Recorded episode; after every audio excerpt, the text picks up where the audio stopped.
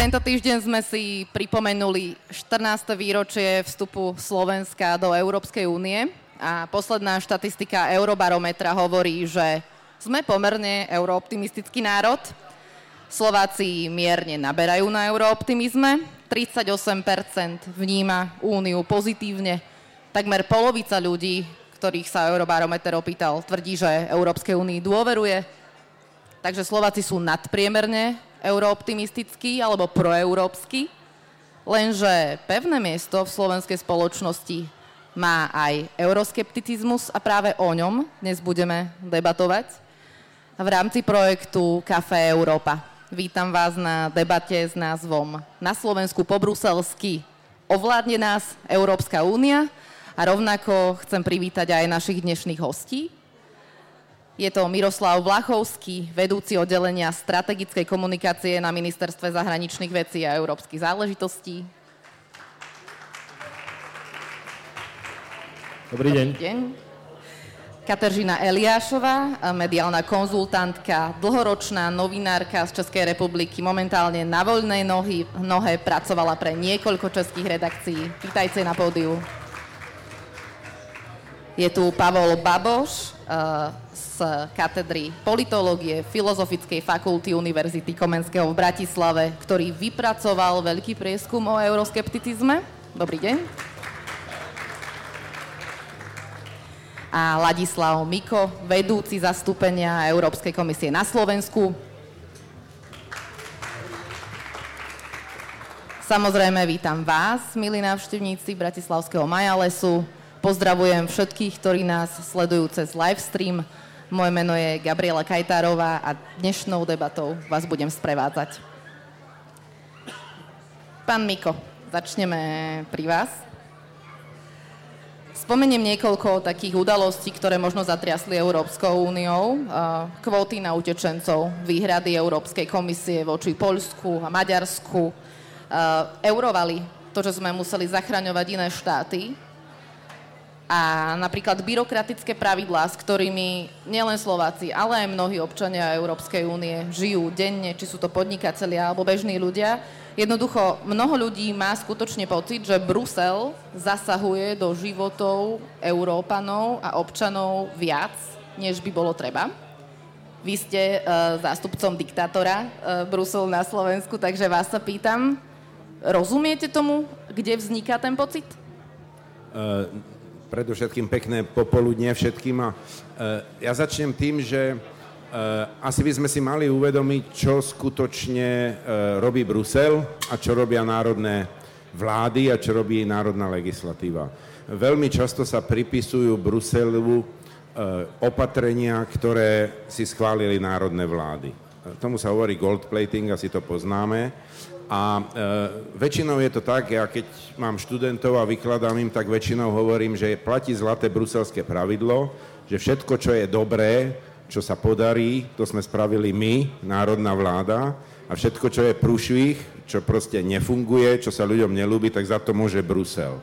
Takto to funguje skoro v celej Európe, ale v skutočnosti to tak nie. Na druhú stranu sú samozrejme veci, ktoré sa schvalujú na úrovni Európy, a ktoré nemusia byť v každej krajine rovnako populárne. Ale musíme si uvedomiť, že žijeme proste v, nejakej, v nejakom zväzku v Únii, kde sa rozhoduje určitým spôsobom, ktorý sme odobrili, ktorý sme odsúhlasili a pokiaľ je teda väčšinové rozhodovanie v danej veci a väčšina rozhodne nejak, tak sa musíme naučiť túto väčšinu rešpektovať úplne rovnako, ako ju rešpektujeme v Národnom parlamente. Pán Baboš, pán Miko hovorí, že je to teda nejaké rozhodovanie konsenzom väčšiny, že to nie je diktát. Má uh, Európska komisia alebo iné bruselské, európske inštitúcie možnosť diktovať nám alebo tlačiť nás do vecí, s ktorými my sami nesúhlasíme, ak má tieto kompetencie, ktoré to sú?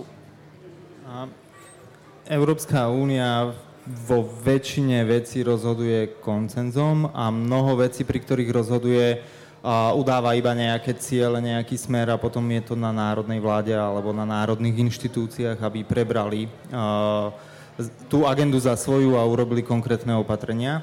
Uh, sú ale možnosti, ako môže padnúť rozhodnutie na úrovni Európskej únie, kde aj náš zástupca bude proti, ale to rozhodnutie bude platné, právne platné. A asi najznámejší prípad sú práve kvóty na prerozdelenie utečencov. Dá sa to považovať za diktát? A, myslím si, že nie. A tak ako sa za diktát nedá považovať to, keď národná vláda alebo národný parlament e, schváli nejaký zákon v Bratislave a volič v Sníne práve nevolil tú stranu, ktorá sedí vo vláde. To asi tiež nepovažujeme bežne za diktát. Pán Vlachovský, vy ste dlhoročným diplomatom, zastupujete, zastupujete ministerstvo zahraničných vecí boli ste 4, e, vyše 4 roky diplomatom aj vo Veľkej Británii. Stretli ste sa niekedy s tým, že ste mali konkrétny zážitok, pocit alebo skúsenosť, že vás do niečoho tlačí Brusel, alebo respektíve Slovenskú republiku do niečoho tlačí Brusel? Úprimne? A vďaka, že ste spomenuli moje pôsobenie vo Veľkej Británii, pretože a, pre mňa to bolo a, nesmierne zaujímavé v tom, že odchádzal som do Británie ako uh, euros, realista, euroskeptik možno a prišiel som vyliečený ako eurooptimista, čo je vec, ktorú by asi nikto nepredpokladal, ale práve tam som v tak koncentrovanej miere uh, zažil toto, čo, čo teraz ako naznačujete. Uh, tieto tvrdenia o tom, že o, o diktáte z Bruselu, o o tom, ako e, vlastne sú obeťou Bruselu alebo obeťou, obeťou Európskej únie. A pritom e, samotná Británia bola 40 rokov členom a, a spolu rozhodovala o tom, že tie veci e, v priamom prenose sa mi takto pred očami byli a, a tým pádom moja skúsenosť je, je skôr opačná, že a, naozaj tá demonizácia Bruselu e, až presahuje nejaké racionálne hranice. Dobre, to ste boli v krajine, ktorá je naozaj veľmi silným členom, teda ešte chvíľu bude. A teraz ste opäť na Slovensku. Zažívate niečo podobné alebo nie? Myslím si, že e, Slovensko je trošku, v trošku inej situácii a vyplýva to z našej histórie, vyplýva to z toho, kedy sme sa členom Európskej únie stali a vyplýva to aj z toho, že v rámci, v rámci členských krajín Európskej únie patríme k tým eurooptimistickejším a, a že, si, že si uvedomujeme viacej, viacej možno tie pozitíva, ktoré nám tých 14 rokov, 14 rokov prinieslo, ale nie je, nie je absolútne žiaden dôvod byť nejakým spôsobom učičíkaný a spokojný, pretože samozrejme Oproti tomu stavu, keď sme tam vstupovali pred 14 rokmi, dneska je situácia dramaticky iná a Európska únia e, prežila celú špirálu kríz a možno to nie je úplne to, e, s čím sme do tej únie vstupovali. A e, vlastne tá predstava, kvôli ktorej sme tam vstupovali, bola, bola predstava nejakej nejakého definitívneho vyriešenia, nejakého nastúpenia na cestu priameho e, pokroku a, a prosperity a tak ďalej a ukazuje sa, že to nie je až také, ukazuje až sa, také že priamočiare. počas krízy musíme byť v Európskej únii. E, pani Eliešová, z toho všetkého, čo ste počuli v prvom kole odpovedí, veľmi netaktne vás oslovujem na záver ako dámu. Pohode. A, máte pocit, že v Českej republike v podstate vediete podobnú debatu o euroskepticizme vo verejnosti aj v rámci médií. Sú tie výhrady rovnaké? Tiež tam existuje taký silný pocit, že e, Brusel diktuje a je založený na podobných alebo rovnakých argumentoch, ako sa objavujú tu?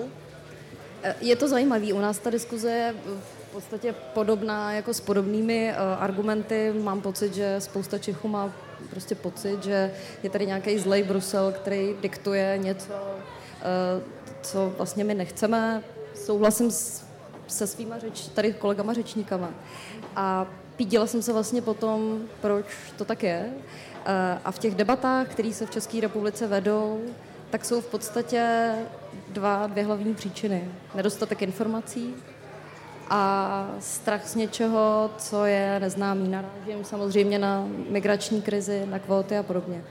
A ten nedostatek informací, to si myslím, že se shodneme úplně všichni, je prvopočátek celé téhle jako skeptické debaty. Takže vedeme ji a myslím si, že právě proto, že těch debat je málo možná a těch informací, tak jsme takhle skeptičtí. Dobre, tak my jednu debatu práve vedieme a pán Miko sa do nej hlási, tak skúste krátku reakciu, pohneme ja sa chcem len dodať jednu vec. Podľa mňa k tým dvom veciam, ktoré zazneli a s ktorými súhlasím, je veľmi dôležité, akým spôsobom sa dlhodobo chovajú vrcholní predstavitelia štátu, vrcholní politickí predstavitelia štátu. To výrazným spôsobom ovplyvňuje ten postoj verejnosti a pokiaľ sa to stále opakuje jedným alebo druhým smerom, tak je to okamžite vidieť na tom, ako sa vyvíjajú preferencie aj nedostatok informácií a aj presne túto tému budeme o chvíľu rozoberať. Um, pán Baboš, váš výskum, ktorý bol hĺbkový, viedli ste ho formou rozhovorov v rôznych skupinách niekoľko rokov, um, ukazuje, že na Slovensku, alebo teda vo všeobecnosti existujú dva typy euroskeptikov. To sú tzv. tvrdí euroskeptici a jemní euroskeptici. Mohli by ste, prosím, v skratke popísať, ako charakterizujeme tieto dve skupiny a aké silné zastúpenie na Slovensku vôbec majú? A ja to len trochu poopravím. Tých, tých výskumov bolo viacero, žiadny z nich netrval, že 4 alebo 5 rokov, ale odkedy sa tej téme venujeme, tak je to 4 alebo 5 rokov. A tá typológia meky a tvrdy nie je úplne naša, a, ale sedí aj na Slovensko. A veľmi v skratke, aby som to vysvetlil, Tvrdý znamená, že tvrdý euroskeptik odmieta všetko, čo sa týka Európskej únie, nevidí v nej pozitíva a bol by rád, keby jeho krajina z Európskej únie vystúpila. Meký euroskeptik vidí negatíva, a vidí nejaké možnosti, ako zlepšovať stav veci, ale ešte nie je v tom bode, aby povedzme hlasoval za vystúpenie krajiny z Európskej únie. Je ochotný sa baviť o možnostiach, o zlepšeniach a tak ďalej.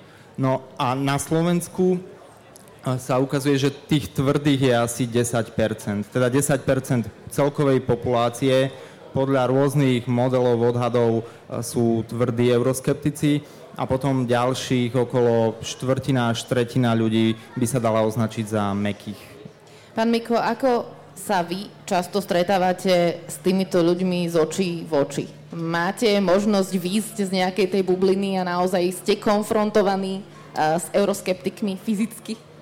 Ďakujem za túto otázku. Za posledných 10 dní som bol 4 krát v Prešove, v Košiciach, e, po regiónoch, aj tu v Bratislave, na podobných akciách, kde prichádza veľa ľudí a e, možno paradoxne, ale najčastejšie u tých našich stánkov sa zastavia tí kritici, ktorí prídu povedať, čo si teda o tom myslia a ako to všetko robíme zle. A tá diskusia je veľmi živá. Mali sme včera predčom e, v Prešove, v Košiciach aj europoslancov a ľudí, ktorí prišli diskutovať s nimi a presne tieto názory tam padajú a tie otázky a potvrdzujem, že sú ľudia, ktorí sú proste negatívne nastavení a v podstate ich argumenty nezaujímajú. Môžete hovoriť, čo chcete, to jedno, stejne proste vás pošlu niekam. Potom sú ľudia, ktorí teda aspoň majú záujem počúvať názor z tej druhej strany a prípadne o tom diskutovať, alebo, alebo sa hádať, to je jedno, ale nejakým spôsobom akože prijímajú tie informácie a pomerne malá časť týchto presvedčených euroskeptikov, eh, ja som, myslím, že zvyklal asi dvoch že teda ako pripustili, že možno nemali dostatočné informácie. Za akú dlhú dobu dvoch? No tak e, e, tie diskusie sú väčšinou veľmi dlhé. Väčšinou to je pol hodiny alebo hodinu sa bavíte a potom vám povedia, že buď chodte niekam, alebo že no možno, že na tom niečo je, čo ste povedali. Uh, pán Baboš chce reagovať, ale ešte, ešte krátku otázku, že okrem toho, že vy nejakým spôsobom teda presviečate ich alebo diskutujete s nimi, Beriete si od nich aj vy niečo? No, tak samozrejme, pretože dostávame tie otázky a len chcem pripomenúť, že e, ja viem a som si vedomý, že keď nebudeme v uliciach a nebudeme sa s tými ľuďmi baviť, tak ich ťažko presvedčíme, ale napriek tomu máme na webových stránkach e, Euromity všetky tieto otázky, zbierame tie podnety, tie otázky a snažíme sa dávať odpovede, takže kto chce, tak si ich na tých webových stránkach nájde. Len opakujem, väčšinou tí euroskeptici sa netrávia voľné chvíle tým, aby, aby, aby surfovali po našich stránkach. Uh, Pavel Laboš, veľmi v skratke, aby sme dali priestor ďalším dvom hosťom. Naozaj len veľmi krátko aby človek prišiel k takémuto stánku, to chce naozaj silnú motiváciu, takže ja sa nečudujem, že prídu naozaj len tí presvedčení, či už pozitívne alebo negatívne.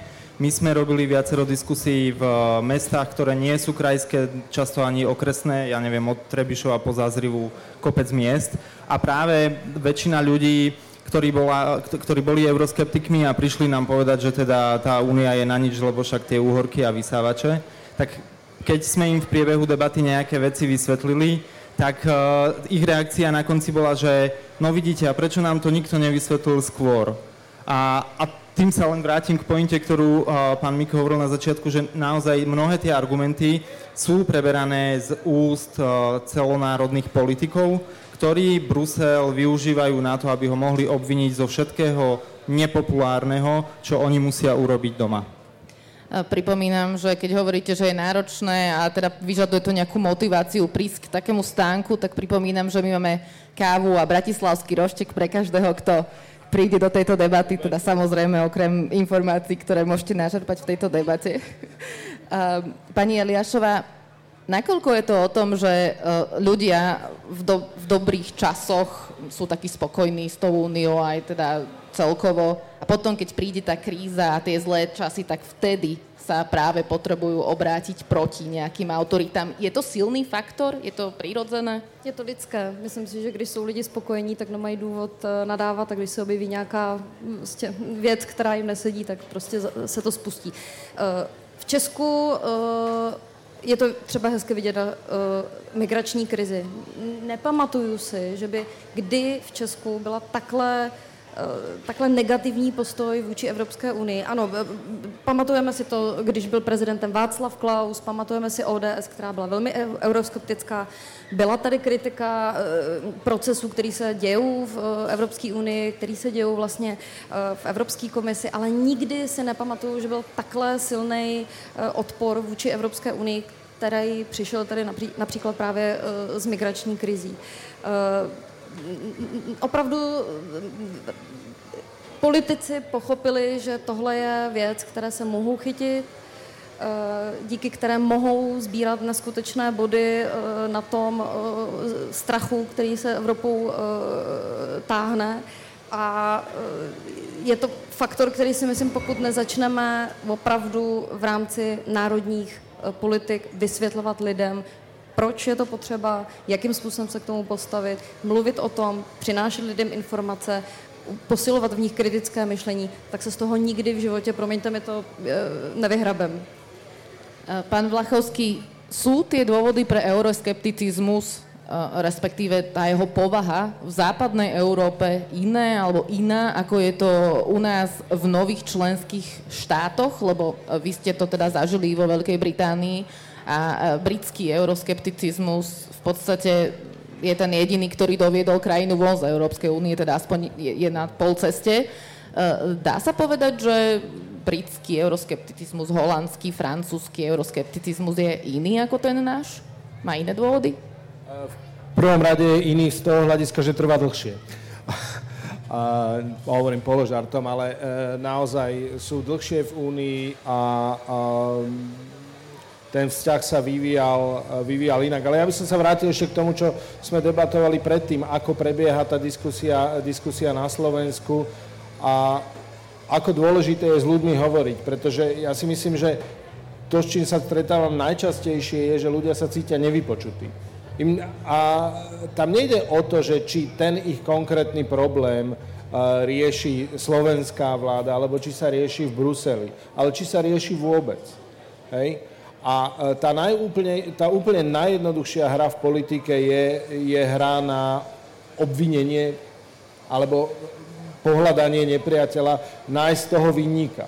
A, z tohto hľadiska je Európska únia pomerne vďačný, e, vďačný obetný baránok, pretože e, sa ťažko bráni je to, je to útvar, ktorý je zložený proste zo zástupcov národných štátov, ale tá väzba medzi, medzi občanom a jeho predstaviteľom v Európskej únii nie je povedzme taká priama ako medzi občanom a členom, členom parlamentu. Tá Británia je možno v tomto smere ešte výnimočnejšia, pretože tam je väčšinový systém, to znamená, že ľudia vedia, ktorý poslanec je ich a ktorého si, ktorého si volili. V Británii moc nerozumejú proporčnému systému, ktoré, systému proste zoznamov poslancov politických strán. Čiže tam, tam je trošku iný vzťah medzi, medzi občanom a jeho politickým zástupcom, možno ešte, ešte silnejší a preto je ten Brusel ešte vzdialenejší, hoci zase ten kanál La Manche nie je až taký veľký, ako sa im niekedy zdá. Prečo práve Briti to dotiahli až do toho v úvodzovkách úspešného konca, že mali referendum o vystúpení, ktoré e, zabralo teda? Ja si myslím, že tam zohrávalo uh, rolu veľa faktorov, ale uh, proste postaviť to do polohy, že to bolo, bola udalosť zle vedenej predreferendovej kampane, by bolo strašným zjednodušením. Ja si myslím, že ten euroskepticizmus v Británii bol pestovaný niekoľko desaťročí, v podstate od vlády Margaret Thatcherovej, od Maastrichtskej zmluvy a od momentu, keď britské médiá ostali vy, vy, výlučne v privátnych rukách a hlavne, hlavne to, čo sa volá Yellow Press, a, a, veľmi výdatne búšilo do Európskej únie. Môžem zodpovedne povedať, že čo som tam bol 4 roky, 4 mesiace, neprečítal som si uh, jeden pozitívny článok EÚ. Prečítal som si niekoľko neutrálnych, povedzme v takých médiách ako uh, The Economist alebo Financial Times, a väčšina článkov, ktoré, ktoré som čítal, boli vyslovene negatívne voči Európskej únii, niektoré naozaj ab, absurdných rozmerov. Hej. Dobre, to sa spýtam pani Eliášovej ako zástupkyne e, novinárskej obce. Ja sama som e, robila korešpondentku v Bruseli rok a bola som konfrontovaná s tým, ako vôbec odvysielať tie komplikované témy bežným ľuďom, tak aby som na jednej strane teda nerobila propagandu a na druhej strane, aby to naozaj dávalo nejaký zmysel. Uh, poznáme takú tú floskulu, že najlepšie správy sú tie zlé správy, to znamená, že médiá väčšinou chňapnú proste po tých negatívnych veciach a tie pozitívne potom vyzerajú, že a zase nám nejakí platení novinári z Bruselu niečo tlačia. Kde sa dá v tých médiách naozaj nájsť nejaká rovnováha? Ako sa dajú tie bruselské témy vôbec vysielať tak, aby dávali nejaký zmysel, lebo to je strašné množstvo byrokracie, aby boli zaujímavé a užitočné pre tých ľudí? Uh, kdybych to věděla. Řídím nějaký list. Uh, ne, já se tomu směju, protože já jsem měla takovou, v hospodářských novinách jsem měla takový bezvadný nápad, uh, že chci udělat seriál o pozitivních dopadech Evropské unie na Českou republiku. Hezky jsme si to v hospodářských novinách naplánovali, že to bude takový desetidílný hezký seriál o tom, jak ty evropské dotace opravdu pomáhají a nejenom, eh, řekněme, v nějaké jedné oblasti. Prostě vymýšleli jsme spoustu věcí, ať už je to vzdělávání, ať už je to rozjezd nějakých startupů, biznesu, nových odvětví, kreativního průmyslu a tak dále, a tak dále, a tak dále. Vydržel jeden díl, prostě nikdo to nečte. I když jsme se snažili najít příběhy, které opravdu jsou jako zajímavý, snažili jsme se to velmi zajímavě napsat. Já jsem se snažila, seč mi síly stačily. Ne.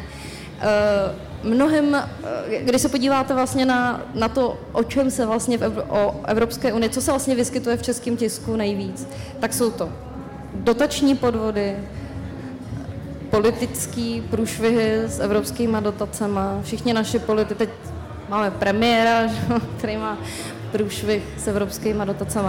Takže tohle lidi prostě opravdu slyšejí radši. Ne, nechci to zlehčovat, ale opravdu najít tu cestu, uh, myslím si, jenom přes tyhle pozitivní věci prostě nestačí. Lidi to prostě nezajímá. Je, je, mi, je, je mi to jako hrozně líto, ale pokud tomu nebudou napomáhat sami ti politici, pokud tomu nebudou pomáhat místní samozprávy, který první se budou hlásit o slova a říkat, my jsme byli tak dobří, že jsme napsali skvělý projekt a postavíme tady prostě školku, whatever, prostě kanalizace bude a budou se, tak jak v tom Polsku, jo, kdy se předhánějí a vlastně i mezi sebou ty regiony soutěží o to, kdo je v tom jako lepší, tak, tak pak ten tisk nemá jako co popisovat. Myslím si, že určitě bez politiku to nepůjde. Ja musím tiež priznať, že moje reportáže tiež išli v 37. minúte niekde medzi správami z Orechovej potône, ale asi sme tak naozaj nastavení.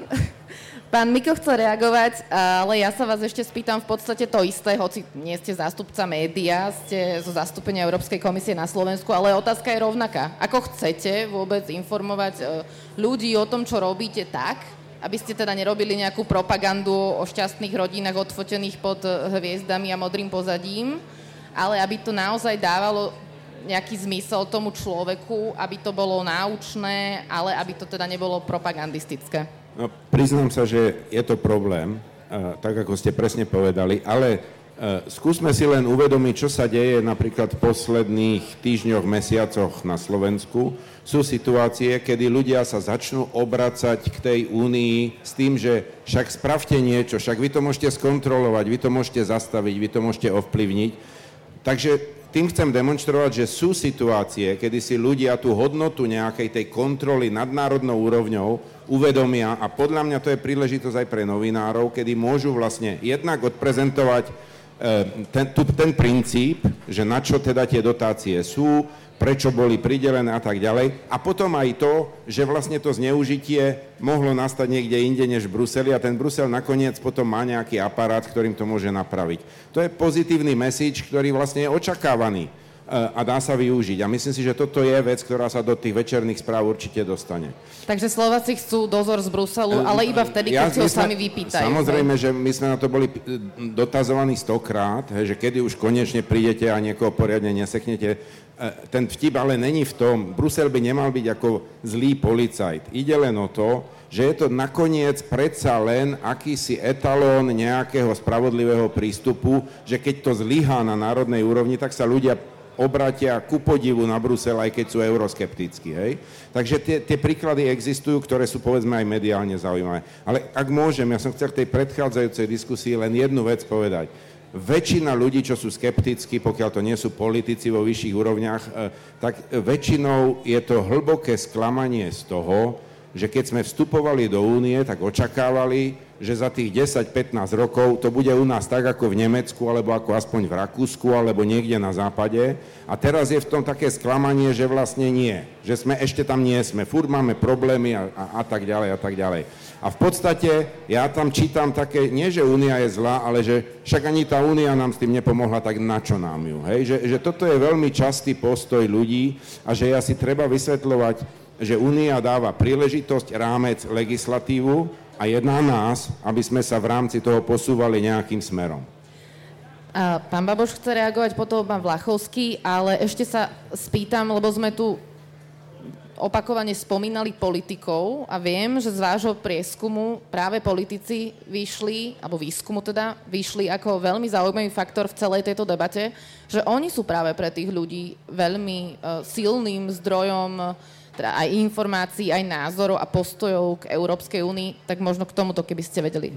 Uh, áno, národní politici a to, čo oni rozprávajú, je jednoznačne najsilnejším faktorom a najvplyvnejším faktorom v zmysle tom, že aké argumenty potom ľudia preberajú a čo, ako si odôvodňujú ten svoj postoj negatívny alebo aj pozitívny. Ale ja som chcel reagovať na dve veci. Jedna je to, čo hovoril pán Miko, že Únia, že ľudia sa v dobrom aj za posledné obdobie obracajú k Únii kvôli tomu, čo sa tu deje, že možno Únia pomôže vyriešiť nejaké problémy s eurofondmi alebo agrodotáciami, len to je veľmi tenký ľad, pretože veľká časť toho euroskepticizmu pramení práve z toho, že od konca 90. rokov sa ľudia upierali k Európskej únii, že vyrieši naše problémy a že európska integrácia bol taký leitmotiv už, pokiaľ si pamätám, aj prvej Zurindovej vlády, že nám bude lepšie. A Európska únia nás mala ekonomicky pozdvihnúť, ale zároveň zdisciplinovať našich národných politikov, aby sa správali ako na západe. A časť toho euroskepticizmu pramení z toho, že, že toto sa neudialo, že v Únii sme 14 rokov, ale tí politici sa stále správajú východoeurópsky. A preto neviem, do akej miery takéto až niekedy božské upieranie sa na, na Brusel, že, že príde a vyrieši tieto neduhy uh, slovenskej politiky, nie je škodlivé. Či by tá diskusia skôr nemala byť o tom, že si ich musíme vyriešiť sami a, a jedna reakcia na to reportovanie z Bruselu alebo vôbec uh, zo zahraničia. A a ako ukázať pozitívne efekty toho, čo Európska únia pre nás robí, tak možno je cesta práve cez správy nie zo zahraničia alebo z Bruselu, ale z regiónov, z malých miest a obcí, kde ľudia na vlastných každodenných skúsenostiach vidia vplyv Európskej únie, najmä teda európskych peňazí. Na Slovensku vznikli mnohé cyklotrasy, penzióny vďaka tomu, alebo ľuďom v detve nechodí cez stred mesta, nechodia kamiony už niekoľko rokov vďaka dialničnému obchvatu, ktorý je tiež platený z európskych peňazí. Čiže možno to nie je vždy len o tom, aká správa príde z Bruselu, ale aj aké správy prídu z rôznych kútov Slovenska. Pán Vlachovský, máme teda rozbehnutých niekoľko tém, ako informovať o Bruseli, e, čo s tým majú politici. Neviem, na čo ste chceli reagovať, ale ja nech sa chcel, páči. Ja som chcel pridať ešte jednu a to je, uh, to je ten základný problém odcudzenia, uh, ktorý, ktorý vo vzťahu k Bruselu a vo vzťahu k Európe uh, už v podobe jazyka prebieha ten Brusel, tá Európska únia, ako keby to, ako keby to bolo niečo, čo je, čo je vzdialené od nás, čo sa nás, e, e, čo sa nás týka vzdialeno. A, a práve tam je problém dostať, e, dostať bližšie k ľuďom, že my sme Európska únia že sme jej súčasťou, ovplyvňujeme ju, že tie rozhodnutia v Bruseli prijímajú naši zástupcovia od tých pracovných úrovní až po tie najvyššie politické, politické úrovni na úrovni Európskej rady e, v, v podobe rokovaní ministrov, v podobe rokovaní predsedov vlád, že e, to nepadá samo z neba, alebo to nie je výmysel proste nejakej, e, nejakých orgánov v Bruseli, ktoré sme ani nevolili, ani nemáme na ne vplyv. A tu si myslím, že informačne dosť zlyhávame a e, sám pociťujem, že kým v tom období predstupovom sme e, pomerne výrazne komunikovali, prečo chceme ísť do únie, a sme polavili a za posledných 10-12 e, rokov e, nekomunikujeme dostatočne jasne, ako únia funguje a čo z nej vlastne e, my dostávame a čo do nej vkladáme. Uh, nadviažem, v podstate nedávno sa konal celoslovenský konvent práve s tým hashtagom My sme EU a to boli debaty, ktoré sa konali po celom Slovensku. Ako to vlastne skončilo? Čo, čo bolo výsledkom toho celého a čo, čo si z toho odniesli účastníci? Andrea, super správu, neskončilo to. No. Pokračuje tak. to. Uh, ono tak to, čo doteraz ono to, priniesol? Uh, uh, Národný konvent o EU, my sme EU, uh, začal veľkým stretnutím na Bratislavskom hrade za účasti troch najvyšších ústavných činiteľov, prezidenta, predsedu parlamentu uh, a premiéra, kde v podstate všetci traja povedali, prečo je pre nás Európska únia ten životný priestor a prečo tam ležia naše záujmy a e, v nadväznosti na to e, my robíme teraz regionálne podujatia po celom Slovensku.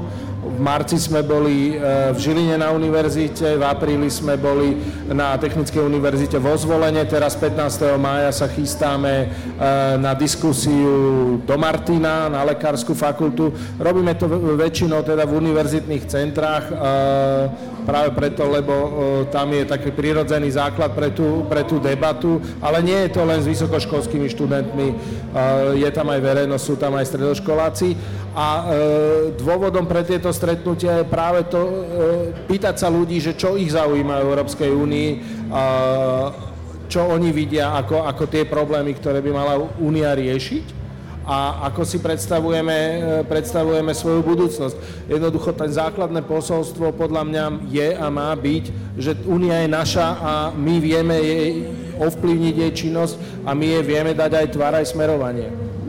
E, pani Eliášová, ako veľmi môže e, toto pomôcť aby sa ľudia, ako zaznelo, aby sa ľudia vyrozprávali, lebo to tu zaznelo, že najväčší taký väčší problém, ktorý sa javí z tých vzájomných rozhovorov, je proste to, že ľudia chcú o tom hovoriť. Môže toto naozaj nejakým spôsobom pomôcť, ako zreálniť tú predstavu bežných ľudí o Európskej únii? Já jsem idealista, takže si myslím, že jo, protože dokud jako o tom nepovedeme opravdu debatu, která bude mít uh, absolutně uh, reální základy, nebude to prostě fake news, nebudou to prostě ruští trolové jako, a, nebudou to jenom tahle rovina těch informací, tak to bude jenom dobře. A protože jsem idealista, tak věřím, že se to nějakým způsobem posune dál. Pokud uh, prostě pořád budeme tu Unii vnímat opravdu tak, že to je něco, co nám zasahuje do našich životů, že nás to nějakým způsobem svazuje, eh, něco nám to jako přikazuje, tak je to prostě špatně. Myslím si, že to musíme otočit. Musíme si opravdu uvědomit v těch každodenních životech, že nám to opravdu mnohem zachraňuje život. Ať už jsou to prostě příležitosti. Chodíte po chodnících, které jsou dotované. Opravdu eh, na každém tom kroku eh, v tom denodenním životě narážíte jako na situace, kde někde opravdu pomohla Evropská unie, kde se někde něco povedlo. Bez toho to nepůjde. Ak bude mať náhodou niekto chuť tiež eh, sa vyrozprávať, respektíve položiť otázku, tak o pár minút na to určite dostanete príležitosť. Pán Miko, zo všetkých tých prieskumov vlastne vyplýva, že to, čo si Slováci najviac vážia na Európskej únii, sú jednoducho tie ekonomické výhody, hej. Euro, cestujeme, študujeme, pracujeme, voľný pohyb tovarov a služieb a tak ďalej. Um, teraz ale vyrastá generácia, ktorá v podstate celú túto vec, tieto pozitíva, začne brať ako samozrejmosť. Uh, ja si možno ešte pamätám nejaké zvyšky e, bývalého režimu, ale ľudia, ktorí sú dnes naozaj majú 15, 10 rokov, to, oni budú vyrastať do sveta, kde, je, akože, kde hranice neexistujú. Čo viac môže do budúcnosti ponúknuť Európska únia tak, aby ľudia stále mali ten pocit, že áno, máme nejaké nové a nové benefity. No myslím si, že predovšetkým, ja teraz rozmýšľam, či nemám začať repovať, aby som... To, Máme to trochu musíme viac kričať. E, e, ide o to, aby sme dokázali informovať ľudí o tom, aký je rozdiel v živote v rámci únie a mimo únie. To je prvá vec. To, čo sa nám zdá samozrejme, v mnohých prípadoch samozrejme nie je. A e, myslím, že je dobré ukazovať na tie rozdiely, ukazovať na to, prečo iné národy, iné štáty chcú ešte dnes do únie. Prečo? Asi je na tom niečo, čo stojí za to, aby sme súčasťou boli. To je prvá vec. Druhá vec je, že Únia sa stáva, a dúfam, že to bude stále silnejšie, významným globálnym hráčom. E, povedzme, e, myslím, že mladú generáciu dnes do značnej miery zaujíma, či ich deti alebo vnukovia budú žiť v normálnom priateľnom svete. Úloha únie napríklad v klimatických diskusiách bola kľúčová, napriek tomu, že sami prispievame len 6% ich problému, tak sme vlastne potiahli tú diskusiu globálne niekam e, k riešeniu, ktoré je dobré pre celý svet globálne. Myslím, že takýchto vecí môže Únia vlastne prinášať oveľa viac.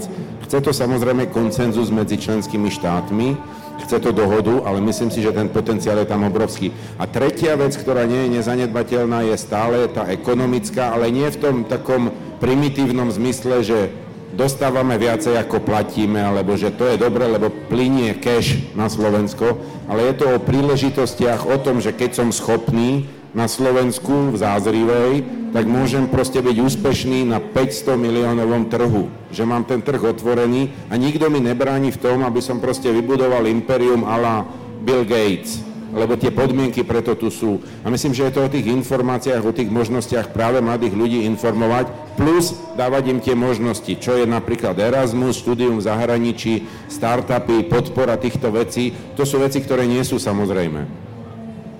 Pani Eliášova chce reagovať veľmi rýchlo, máme dve minútky. Eh, jenom jsem chtěla na to reagovat. Eh, já z hodou okolností eh, jsem teď spoluautor jednoho evropského projektu, podnikatelského inkubátoru, který je zaměřený na kreativní odvětví umění jako takové.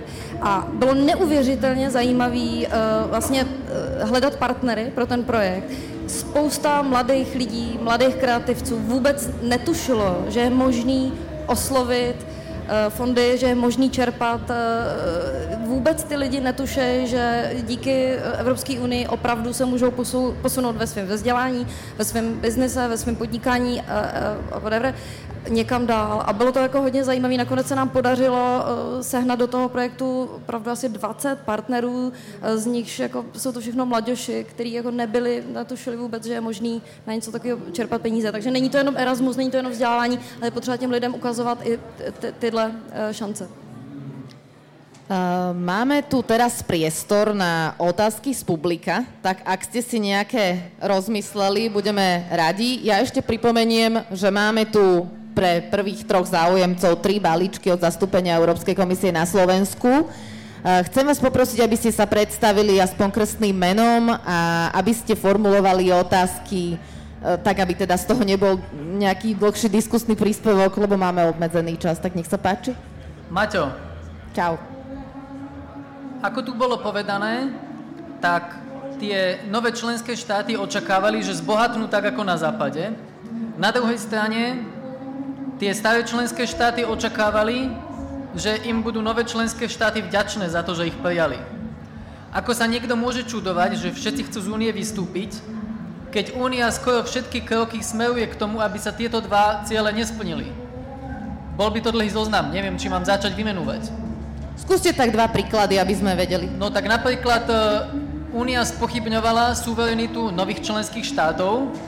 Oni na to odpovedajú vlastne tým, že nie sú vďační za to, čo naozaj dostali od únie. Proste to sa potom ľahko robí kampaň aj v Maďarsku, aj v Polsku. To bol jeden príklad. Ďakujeme za otázku. To bude asi na pána Mika? Tak správne to? Alebo máte konkrétneho človeka, ktorého sa chcete spýtať? No nie som si, nie som si istý, kto sa chce ujať, lebo to Prípadne. asi není pekná otázka ja, pre vás. Ja si nie som istý, čo presne je tá otázka. Otázka je, ako sa niekto môže čudovať, že úplne všetky štáty chcú vystúpiť z únie. Každý na to má teda iný dôvod.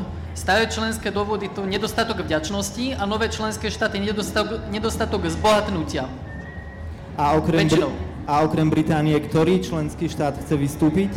No tak uh, Francúzi s Nemcami zatiaľ nevedia, že čo sa im viac oplatí, ale boli aj vo Francúzsku, možno ste počuli o Frexite, že teda Francúzi chcú vystúpiť. No a Nemci to hovoria iným spôsobom. Oni tam majú tú stranu Alternatíva pre Nemecko. Oni to hovoria iným spôsobom, ale znamená to skoro to isté. Dobre, ja ak môžem na to zareagujem, vy, hovorí, vy generalizujete jednu vec. V každom štáte v Európe sú nejaké menšiny, ktoré chcú z únie vystúpiť. V Nemecku 10%, vo Francúzsku ja neviem koľko, v Holandsku možno o niečo viac nie je, to, nie je to rozhodne pozícia tých členských štátov, je to pozícia určitých skupín ľudí, ktorí sú vo všetkých tých štátoch zatiaľ, chvála Bohu, v menšine, dokonca niekde tie, tie, tie počty alebo tie percenta klesajú za ostatné roky. Ja si myslím, že nemali by sme takto generalizovať, ale máte pravdu v jednej veci, že e, je to veľmi dobré lovište pre populistov. To znamená, že sa dá veľmi dobre využiť na jednej strane ten nevďak, ako ste to pomenovali, a na druhej strane to zaostávanie za očakávaním. To je pravda.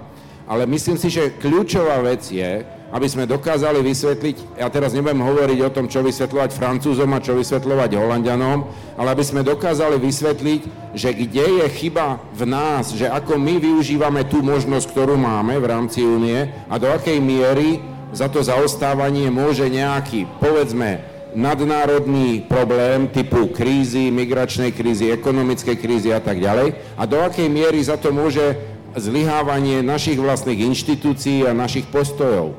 Lebo, lebo o tom to je. Ja znova opakujem, Únia vytvára unikátny priestor pre každého a je na tom každom štáte, do akej miery ho sám dokáže využiť. Nikto to za vás, za nás nepríde odpracovať na Slovensku. To, takto to nefunguje. Ďakujeme za otázku. Máme ešte dva balíčky a to mi len kývaš, alebo sa chceš opýtať? Tak to nebola otázka, pozdravujem. Ale máme ďalšiu. Prosím, predstavte sa a položte otázku. Dobrý den, tady Ondřej Šesták z České republiky. Naštěvuju. Já mám takový...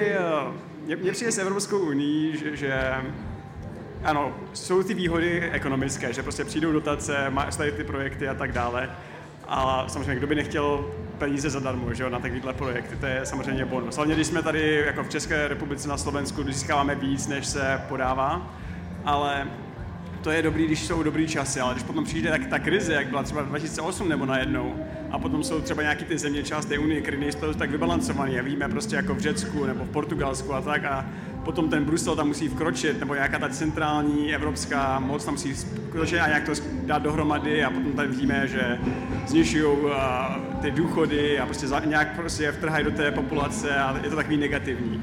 Takže jak je držet odpovědný za to, jak, jak, te, jak to manažují, protože tam, mám, tam máme tam parlament, máme tam tady tyhle ty pár reprezentantů z každé země, který tam teoreticky uh, tady tyhle ty věci rozhodují, ale zase je to daleko, je to v Bruselu, ta moc je tam jako soustředěná a čím dál prostě od těch populací, který mají regulovat, který mají nějak jim dávat nějaké ty příkazy, tak je, je, je neznají ty lidi, jakože že v Brně nebo kolik lidí, jako co, co někdo v Bruselu ví, co se děje v Brně nebo v těch místních regionech, v těch zemích. Pán Vlachovský, to sa pobijete o slovo, takže teraz mám prednosť asi táto Ja strana. by, som, ja by som chcel e, na to ísť z úplne iného konca, lebo veľmi často, a podľa mňa je to až, e, až nebezpečná chyba, sa prezentuje prínos únie cez ekonomické faktory. A podľa mňa najväčšími benefitmi únie sú, e, sú tie veci, ktoré nie sú rovnohmatateľné a nie sú ekonomického charakteru. A dám vám príklad človeka, ktorý je z Bratislavy, od 74. bývam, bývam tu na kúsok asi kilometr a pol, som ročník 1970. Do 89. som videl dva rady ostnatých plotov. Do Rakúska som nemohol ísť. Dneska môžem ísť trikrát denne bez problémov na nákup do Heinburgu, môžem fungovať, e, vďaka Schengenu nemusím nikomu ukazovať pasy, Proste pre mňa je toto únia. Pre mňa je únia pocit slobodného pohybu a pocit kontaktu s, s okolitým svetom v prvom rade. Až potom to, koľko dostávame fondov a na čo. A navyše, to, že tie fondy e, nespravujeme, nespravujeme kvalitne, je oveľa väčšia miere naša chyba ako chyba, chyba samotnej únie. Čiže ja mám trošku problém s tým, keď sa únia redukuje čisto na tento ekonomický rozmer. Ale odpoveď asi. Ak, ešte môžem k tomu, e, mne napadli dve veci. Prvá, že niekedy je z Prahy do Bruselu asi rovnako ďaleko ako z Jablunkova do Prahy. Že vždy to centrum je ďaleko, pre každého. Takže to si uvedomme, že proste centrum má už ten charakter, že všetci ostatní ho nemajú radi, ale napriek tomu bez neho nemôžu poriadne fungovať. To je jedna vec. A teraz záleží, ako sa dohodneme, aká je úloha toho centra, ako silná. To je druhá vec. A k tej ekonomike, už som to hovoril, zopakujem znova, nie je ekonomický prínos únie dominantný v tom, že nám tu pošlu cash. Ekonomický prínos únie je v tom, že podnikateľ z Českej republiky alebo zo Slovenska má k dispozícii trh celej Európy, nemá bariéry na hraniciach, môže predávať zboží, kde ho napadne, pokiaľ je dosť dobré, samozrejme. A ten vtip je v tom, že aj tá kríza, ktorá tu bola, a o tom bola veľmi málo diskusia, by the way, ekonomickí novinári by mohli k tomu niečo povedať, e, že keby sme boli oddelený jednotlivý štát, Slovensko, v tej kríze 2008, tak sa tá ekonomika totálne položí, ale tým, že bola na trhu s 500 miliónom e, spotrebiteľov, tak bol tam pokles, bol to problém, ale bol oveľa menší na takto veľkom trhu, ako by bol na tom maličkom, pokiaľ by sme boli sami. A toto si ľudia neuvedomujú, lebo my máme len relatívne hodnotenie. Boli dobré časy a teraz sú zlé časy. Tak je to teda napitel a, a niečo je zlé. Ale uvedomme si, že ako by to vyzeralo, keby sme na to boli sami. A to som presvedčený, že by bolo výrazne horšie. Máme priestor pre ďalšiu otázku. Ešte jeden balíček zostáva. Nech sa páči. Nemusí byť balíček. Uh, ďakujem pekne. Andrej Matišak, ja som novinár, ktorý píše o Európskej únii, nielen o Európskej únii, ale aj o Európskej únii 15 rokov. Uh, čiže tie témy, ktoré tu boli povedané a tá informovanosť uh, sa ma nejakým spôsobom priamo dotýkajú. Nie som taký skeptický a hrozne ako pani Jauliašova, že len jeden, jeden tiel vyšiel, možno bolo treba zatlačiť a skúsiť ďalší. a No, jasné, je, to ťažké, to rozumiem, ale podľa mňa aj, je to aj na nás novinárov, aby sme našli ten priestor. Je to, Únia je zložitý mechanizmus, ale treba niekedy podľa mňa jednoduché začať tým, že je Únia naša. To znamená, že keď píšem o Únii a píšem o nej pozitívne, uh, ja osobne to nevnímam ako, že robím nejakú propagandu. Píšem to tak, že my sme súčasťou Európskej únie a to je náš životný priestor, ak mám dokonca citovať ešte nedávneho pána premiéra ktorý hovoril o tom, že Únia je, priestor pre Slovensko. Ale k, tej k, tej, k tým informáciám. Je absolútnou pravdou podľa mňa, že je strašne dôležité, extrémne dôležité, aby sa politici vyjadrovali priamo a jasne o tom, čo tá Únia prináša, niekedy aj kriticky, ale aby to, to išlo aj z hora, pretože bez toho sa nikde nepohneme. Uh, a viem, že v Bruseli to nemajú, ne, uh, je, nemáte ľahké, lebo naozaj si to tam prisvojujú tí politici, keď je niečo dobré, ak je niečo zlé, tak to hodia na vás. Ale predsa len by som to trošičku otočil. E, nakoľko uh, vaša komunikácia, teda komunikácia Európskej komisie, uh, niekedy tiež podľa môjho názoru zlyháva. Pred pár dňami uh, predseda Európskej komisie, pán Juncker, povedal v veľkom rozhovore, že uh, Putin je môj priateľ. Ako si to mám vysvetľovať v, v situácii, keď uh, sme v uh, takej, akej sme, keď naozaj tie vzťahy sú napäté a uh, on takéto niečo vyhlási, dokonca povedal, že no, budú ma kritizovať, ale je to môj priateľ. Uh, čiže pán Juncker za 5 rokov, skoro už 5 rokov, komisie, nedal ani jedno interviu slovenskému médiu. A nemusím to byť ja. Mohol by to byť niekto iný. To isté pani Mogherini. Podľa mňa je niekedy troška problém, že na tom východe Eh, sa, sa z Bruselu málo informuje. Respektíve informuje sa dosť, ale keby to bolo niekedy priamejšie, tak by to, ja si myslím, ja, mo, podľa môjho názoru pomohlo. Takže, ale keď to zostane pri tom, ako mám vnímať vý, výrok pána Junckera, že Putin je môj priateľ? A keď môžem ešte jednu otázku na každého, vždycky sa hovorí, a skúste mi dať konkrétny príklad, ak vôbec taký je. Vždycky sa hovorí a politici to radi používajú, Únia je super, ale má svoje chyby a toto, hej. Keby ste mali čarovný prútik a mohli by ste jednu vec na Únii zmeniť k lepšiemu, čo by konkrétne by to bolo? Ďakujem. Ešte otázka, že či to je on record alebo off record s tým Putinom, to bude určite pána Mika zaujímať. Toto je streamované a pán Juncker to povedal v rozhovore pre jeden opäť belgický alebo aký časopis.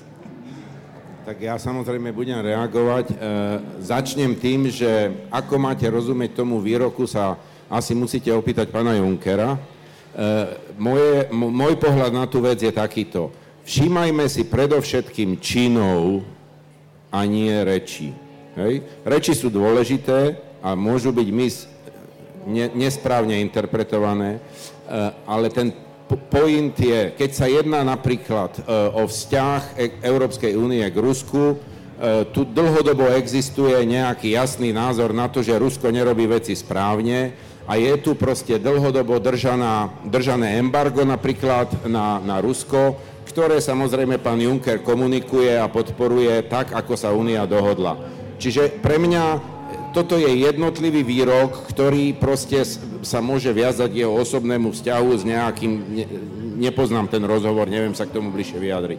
Ale neposudzoval by som podľa toho úniu. Na druhú stranu chcem povedať, že komunikačne únia určite rezervy má.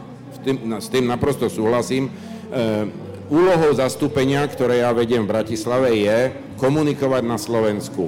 Je zaujímavé, že ľudí zaujíma tá istá vec, úplne ináč, keď to hovorí komisár, alebo keď to hovorím ja, alebo keď to budete písať vy v novinách. Hej. E, neviem úplne prečo, ale je to tak. To znamená, my sa snažíme sem tých vrcholných predstaviteľov dostať, ale na druhú stranu si uvedomte, že máte 500 miliónový e, komplex 20 ešte stále 8 štátov a máte 28 komisárov, ktorí okrem toho ešte musia aj niečo robiť. Keby len chodili a vyprávali, tak by nemohli nič robiť. Tam je proste obrovský časový problém týchto ľudí sem dostať. Snažíme sa sem dostávať odborníkov, snažíme sa sami, pokiaľ možno čo najpresnejšie informovať, ale súhlasím s tým, že e, čím viac budeme prechádzať asi na novšie médiá a novšie spôsoby komunikácie, tým lepšie. Lebo všetky informácie sú k dispozícii, len nejak ešte stále nie sú prijímané alebo čítané, už som o tom hovoril. Webové stránky nestačia. Treba viac osobného kontaktu, na to ale treba viac ľudí. Dneska som tu, včera som bol v Prešove, v Košiciach, predtým som bol v Bystrici a keby som aj robil 4 mesta za deň, tak to nestačí, rozumieme si. Tam ide o to, že to musí byť aj na národnej úrovni, to nemôže proste robiť 5 ľudí z Bruselu, ktorí budú chodiť po, po Európe. Druhá otázka bola s čarovným prútikom, takže to môžeme do radu. Po, okay. Pôjdeme z tejto strany. Uh, Andrej, dávaš výborné otázky, ťažké otázky. A čo by som ja chcel čarovným prútikom? Chcel by som, aby fungoval uh, v Európe naplno princíp subsidiarity, aby tie veci, ktoré sa majú riešiť na lokálnej úrovni, sa riešili na nej a nezaoberal sa nimi Brusel a aby tie veci, ktorými sa má zaoberať Európa, sa nimi Európa zaoberala.